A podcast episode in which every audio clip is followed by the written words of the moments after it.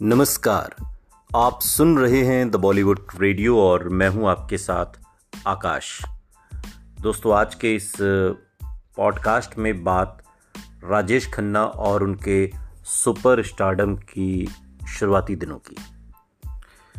दुनिया भर में सिनेमाई चलन के अनुसार दोहरी भूमिका ज़्यादातर ध्यान खींचने के लिए एक तिकड़म रही है डबल रोल या ज़्यादा से ज़्यादा किसी एक्टर को खुश करने का तरीका, लेकिन हिंदी सिनेमा में तकरीबन एक रीति की तरह होती है। जहाँ अधिकतर अभिनेताओं को एक ही फ़िल्म में दो भूमिकाएँ करने के लिए इंतज़ार करना पड़ता है। राजेश खन्ना ने शुरुआत में ही राज फ़िल्म जो आई थी, उनकी दोहरी भूमिका के साथ शुरुआत की थी और आराधना के लिए उसे फिर से किया। यहाँ तक कि उन्हें सर्वश्रेष्ठ अभिनेता के लिए पहला पुरस्कार भी सच्चा झूठा जो कि साल 1970 में आई थी, उसमें डबल रोल भूमिका के लिए मिला। सच्चा झूठा एक दिल्लगी भरी, मौज मस्ती वाली फ़िल्म थी, जिसमें मुमताज़ और विनोद खन्ना भी थे। कल्याण जी आनंद जी के सुहाने गीतों की झड़ी के साथ ही, जैसे मेरी प्यारी बहनियाँ बनेगी दुल्हनिया, लता मंगेशकर का गाया गीत, और बाद के दिनों में भी आज तक, आज तो खैर नहीं कह सकते, लेकिन कई दशकों तक शादी ब्याह में बचता रहा था। या फिर एक और गाना है, यूँ ही तुम मुझसे बात करती हो या कोई प्यार का इरादा है। लता मंगेशकर और मोहम्मद रफ़ी का गाया ये गाना है, या फिर दिल को देखो, चेहरा ना देखो किशोर कुमार का गाया, या फिर कह दो कह दो लता मंगेशकर और किशोर कुमार का। इसका निर्देशन मनमोहन देसाई का था और ये फ़िल्म कई मायनों में लोगों ने पसंद की, खासकर इसके गाने, और राजेश खन्ना तो निसंदेह थे ही।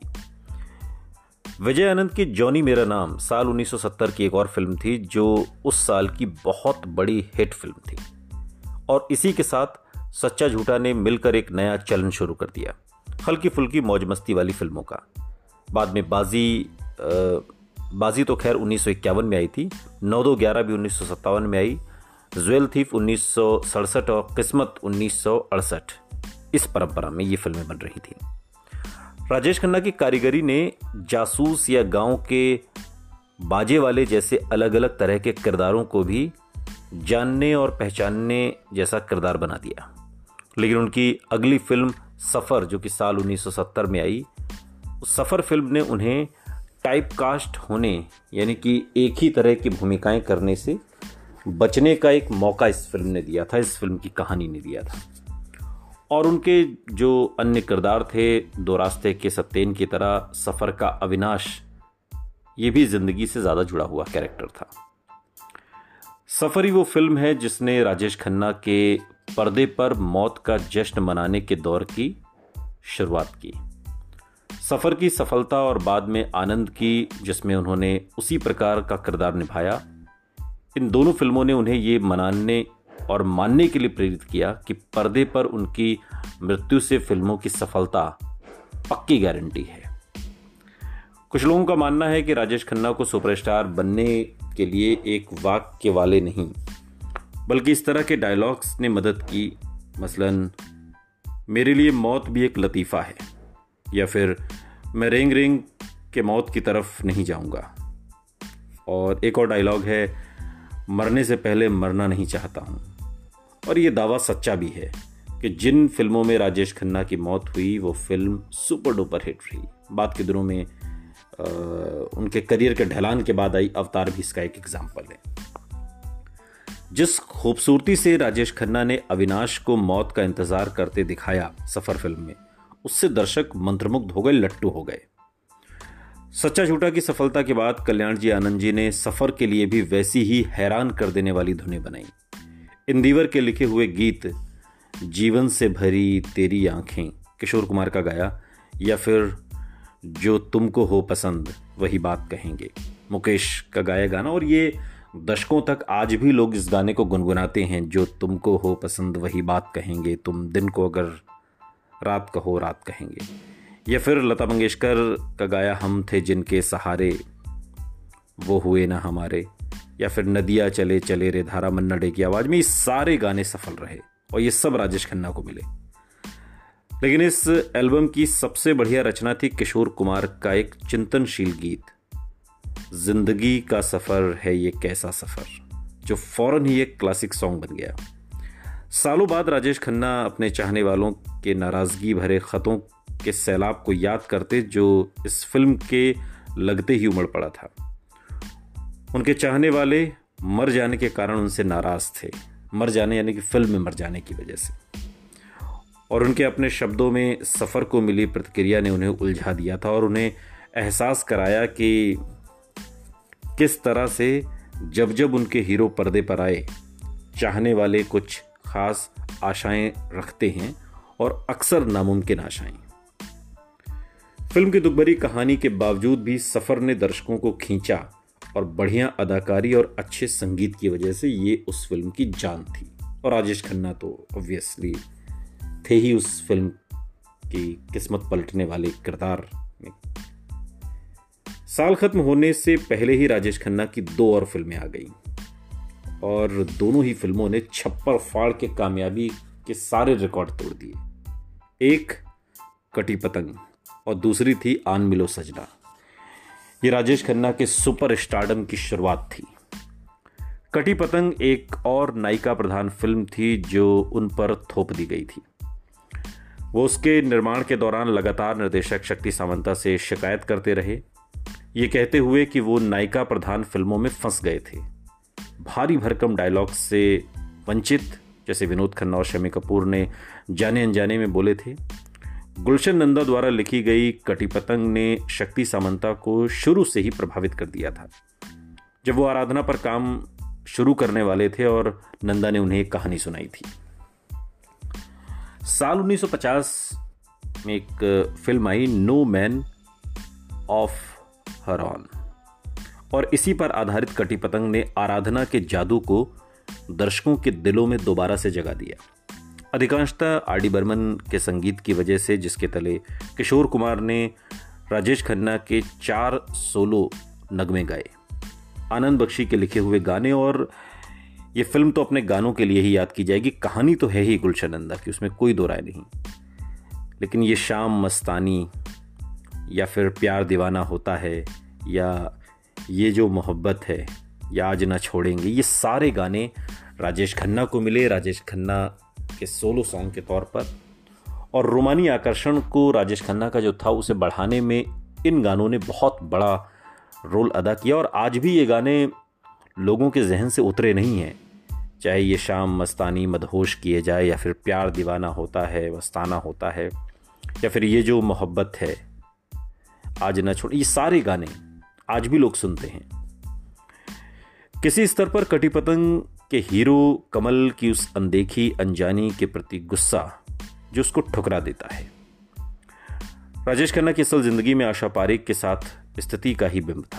कटी पतंग की शूटिंग आराधना के रिलीज़ होने से पहले शुरू हो चुकी थी और राजेश खन्ना के मुकाबले में आशा पारेख के साथ एक सितारे जैसा बर्ताव किया जाता था। नैनीताल में आउटडोर शूटिंग के वक्त आशा पारेख को बढ़िया होटल में ठहराया गया, जबकि राजेश खन्ना को एक कमतर जगह पर वो वक्त काट रहे थे, क्योंकि आशा पारेख ज़ाहिर तौर पर बड़ी एक्ट्रेस थी उस जमाने में, राजेश खन्ना से सीनियर पूरी शूटिंग में राजेश खन्ना ने अपनी सह कलाकार के साथ दूरी बनाए रखी और ज़्यादातर अकेले रहना ही पसंद करते, जब तक अपने सीन के लिए बुलाए नहीं जाते। फ़िल्म के निर्माण के दौरान केवल आराधना ने ही उनकी हैसियत नहीं बदल दी, बल्कि उसके बाद वाली फ़िल्मों ने उन्हें स्टार बना दिया। पुरस्कार दिलाए और उनकी मांग भी बढ़ा दी। हो सकता है राजेश खन्ना बहारों के सपने के समय से ही नाराज़ रहे हों जब आशा पारेख उनसे दूरी बनाए रखती थीं, लेकिन फिर भी वो कभी बदतमीजी से पेश नहीं आए। हालाँकि आशा पारेख ने एक बार मज़ाक उड़ाते हुए राजेश खन्ना को गोरखा तक कहा था। खैर जहाँ तक आशा पारेख का सवाल था, राजेश खन्ना की उनके साथ बहुत बढ़िया जोड़ी बनी, अलग थलग रहने के बावजूद भी। और साल 1970 में उन्होंने एक और सफल फ़िल्म की आन मिलो सजना। मुकुल दत्त द्वारा निर्देशित आन मिलो सजना की कहानी कटी पतंग से मिलती जुलती थी। ये फ़िल्म एक संगीत प्रधान हिट फ़िल्म थी, जिसका मशहूर वाक्य था अच्छा तो हम चलते हैं। और ये गाना आपने सुना होगा। आज भी लोग इस इस गाने को नहीं भूले हैं। और एक आम हिंदुस्तानी की बोलचाल में ये ये लफ्ज़ शामिल हो गए, ये ये गाना शामिल हो गया, ये लाइनें शामिल हो गई और इस गाने के बनने की कहानी भी बड़ी दिलचस्प है। किसी पॉडकास्ट में आपको ज़रूर सुनाएँगे। और इसे एक सितारा होने से मिली सुविधा कहिए या सफल हो जाने पर कुछ भी करने की आज़ादी। लेकिन राजेश खन्ना अब हावी होने लगे थे। नैनीताल में कटी पतंग की शूटिंग के दौरान वो महज मज़ा उठाने और कुछ छोटी मोटी हरकतें करते, जैसे सीन पूरा करने के लिए गुलशन नंदा को आधा जला सिगरेट थमा देना या शक्ति सामंता या बाकी काम करने वालों के साथ कलस्टर के घर खाने के लिए जाने से इनकार कर देना। ये तमाम चीज़ें अब राजेश खन्ना करने लगे थे। जो स्टार्डम था, वो उनके अंदर अब आने लगा था। उस समय के ठाकुर देवी सिंह बेस्ट कॉलेज में युवा प्राध्यापक ब्रह्मदेव चौहान जो शूटिंग के समय लगभग दो हफ़्ते तक अक्सर राजेश खन्ना के साथ उठा बैठा करते थे, बाद के दिनों में एक इंटरव्यू में उनका कहना था कि राजेश खन्ना उन लोगों को चुनने में बहुत नकचढ़े थे, जिनके साथ उन्होंने वक्त गुजारना होता था। बाहर लोकेशन पर भी जहाँ वो फ़िल्म बनाने वाली टोली के अलावा और किसी को मुश्किल से ही जानते थे। राजेश खन्ना लोगों का एक गुट बना लेते थे, जिनका शूटिंग से कुछ लेना देना नहीं होता था। और उन्हीं के साथ वक्त गुजारना पसंद करते थे। चौहान इस इंटरव्यू में याद करते हुए कहते हैं कि कैसे राजेश खन्ना को शराब बहुत पसंद थी और वो उसे और औरों को भी अपने कमरे में बुला लेते और सारी शाम बहुत शराब बहती। और बिस्ट को कॉलेज की तरफ़ से छात्रों को बार बार सेट पर आने से रोकने के लिए तैनात किया गया था तो अपना काम करने के दौरान उसने राजेश खन्ना में खुद को बहुत बड़ा समझने की भावना भी पाई कि मैं बहुत बड़ा हूँ, बहुत बड़ा एक्टर हूँ, बहुत बड़ा सितारा हूँ। खैर, थे भी, इसमें भी कोई दो राय नहीं। और वो नैनीताल के कलेक्टर को भी ना कहने से पहले सोचते नहीं थे। लेकिन एक मामूली रेस्तरा के मालिक का नाश्ते के लिए निमंत्रण कबूल करने में उन्हें कोई दिक्कत नहीं होती थी। चौहान का कहना है, जिस दिन उन्हें नैनीताल से वापस आना था, राजेश खन्ना ने दोपहर को भी एक एक दो पैग पी लिए और कार स्वयं चलाना चाहते थे, लेकिन जब शक्ति सामंता, जो उनके साथ जाने वाले थे, उन्होंने सख्ती से मना किया तो फिर राजेश खन्ना ने हथियार डाल दिए। चाहे 1970 में रिलीज़ होने वाली उनकी पाँचों फ़िल्मों के मजमून एक दूसरे से भिन्न थे। मसलन, द ट्रेन में एक खून का रहस्य था, कत्ल का। सच्चा झूठा में एक उछल कूद थी। सफ़र में एक रुलाने वाली कहानी थी। कटी पतंग में एक रोमानी नाटक था और एक मौज मस्ती वाली फ़िल्म थी आन मिलो सजना। हर फ़िल्म अलग अलग तरीके की थी। उनके बीच ही उन्हें एक ऐसा सांचा मिल गया जिसने उनकी अगले दो सालों में एक के बाद एक ज़बरदस्त सफल फ़िल्में देने में मदद की। राजेश खन्ना ने 1970 में आई अपनी फ़िल्मों को जोड़ने वाली डोर को मज़बूत किया और दोहराया। कुछ नयापन लिए कहानी, आम किरदार, ऐसी पटकथा जो सिर्फ़ एक ही अदाकार को हावी ना होने दे। और सबसे बढ़कर संगीत, सुगम संगीत जिससे लोगों का दिल न भरे। यही थे विशेष राजेश खन्ना तत्व, जिन्होंने उन्हें वो कामयाबी दिलाई जो न पहले कभी हुई थी और न आज तक हो पाई पचास पचपन साल बीतने को हैं। राजेश खन्ना के सुपरस्टारडम को। लेकिन इस अदाकार की ऊँची उड़ान में सबसे बड़ा हिस्सा निभाया उनकी महिला फैंस ने, महिला फ़ैन फॉलोइंग। लड़कियाँ राजेश खन्ना की दीवानी थी। मर्दों के लिए राजेश खन्ना नुक्कड़ पर मिलने वाले एक आम शख्स थे, जिसके साथ वो खुद को जोड़ सकते थे, लेकिन औरतों के लिए कुछ ऐसा थे जो उन्होंने इससे पहले पर्दे पर कभी नहीं देखा था। राजेश खन्ना को भी देवानंद की तर्ज पर एक रोमांटिक स्टार का नाम दे दिया गया, क्योंकि वो अक्सर उसी तरह के शहरी आदमी का आदर्श रूप निभाते थे, जिसका वो सदाबहार अभिनेता देवानंद दूसरा नाम थे। लेकिन राजेश खन्ना ने बाजी पलट दी। वो हिंदी सिनेमा के पहले सितारे थे जो पर्दे पर हीरो की जिस्मानियत और कामुकता भी लाए। आराधना का वो गीत आपको याद होगा, रूप तेरा मस्ताना, उसको देखिए और उस दौर को समझने की कोशिश करिए। बिना उसके बारे में कोई शोरगुल मचाए और उन्होंने ऐसा किया, बिना इतराने लायक कदकाठी के, छठे दशक में आ रहे बदलाव और औरतों के बीच, औरतों ने राजेश खन्ना को एक दृढ़ खंबे की तरह पाया, एक आम आदमी जो कुछ खासियत लिए हुए था। पुराना घिसा पिटा नहीं था, कुछ नया था। अपनी पहली फ़िल्म आखिरी खत से लेकर जहाँ उनका एक नाजायज बच्चा होता है, आराधना जहाँ वो जिस्मानी रिश्ते को अंजाम देने के लिए सामाजिक स्वीकृति की परवाह भी नहीं करते। और कटी पतंग तक जिसमें वही अकेले हैं जिसे इस बात को लेकर परेशानी नहीं कि जिस औरत से वो मोहब्बत करते हैं, वो एक विधवा है। ये सब बदलाव थे उस जमाने के, उस दौर में और बड़ी चीज़ें थी, लोग एक्सेप्ट नहीं करते थे। राजेश खन्ना ने पर्दे पर वो सब किया जिसकी एक बड़े हीरो से आमतौर पर उम्मीद नहीं की जाती। औरतें उन्हें एक ऐसे शख्स के रूप में देखती थीं जो दिल के मामलों में सही कदम उठाने के रास्ते में कुछ नहीं आने देगा। चाहे वो, चाहे जो वो कर रहा था उस समाज को मंजूर हो या ना हो। वो हीरोइन से कह सकते थे कि बिना विवाह जिस्मानी रिश्ता बनाना कोई बड़ी बात नहीं। आराधना फ़िल्म में ऐसा था। या फिर बदमिजाज होने के लिए उसे थप्पड़ भी जड़ सकते थे दो रास्ते की तरह। बच्चलन या औरत जात से नफरत करने वाले दिखे बिना। आज राजेश खन्ना के आकर्षण की हद को आंकने की कल्पना भी शायद मुश्किल है। केवल इस कारण कि आज कोई भी छोटा मोटा कलाकार जो दो सफल फ़िल्में दे देता है, उसे आने वाला बड़ा सितारा मान लिया जाता है।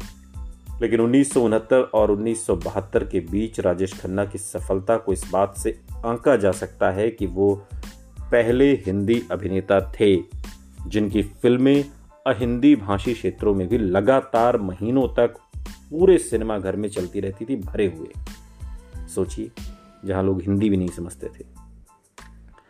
वो पहले हिंदी सितारे थे, जिनकी फ़िल्मों की स्वर्ण जयंती मद्रास, बेंगलोर और हैदराबाद जैसे शहरों में मनाई जाती थी।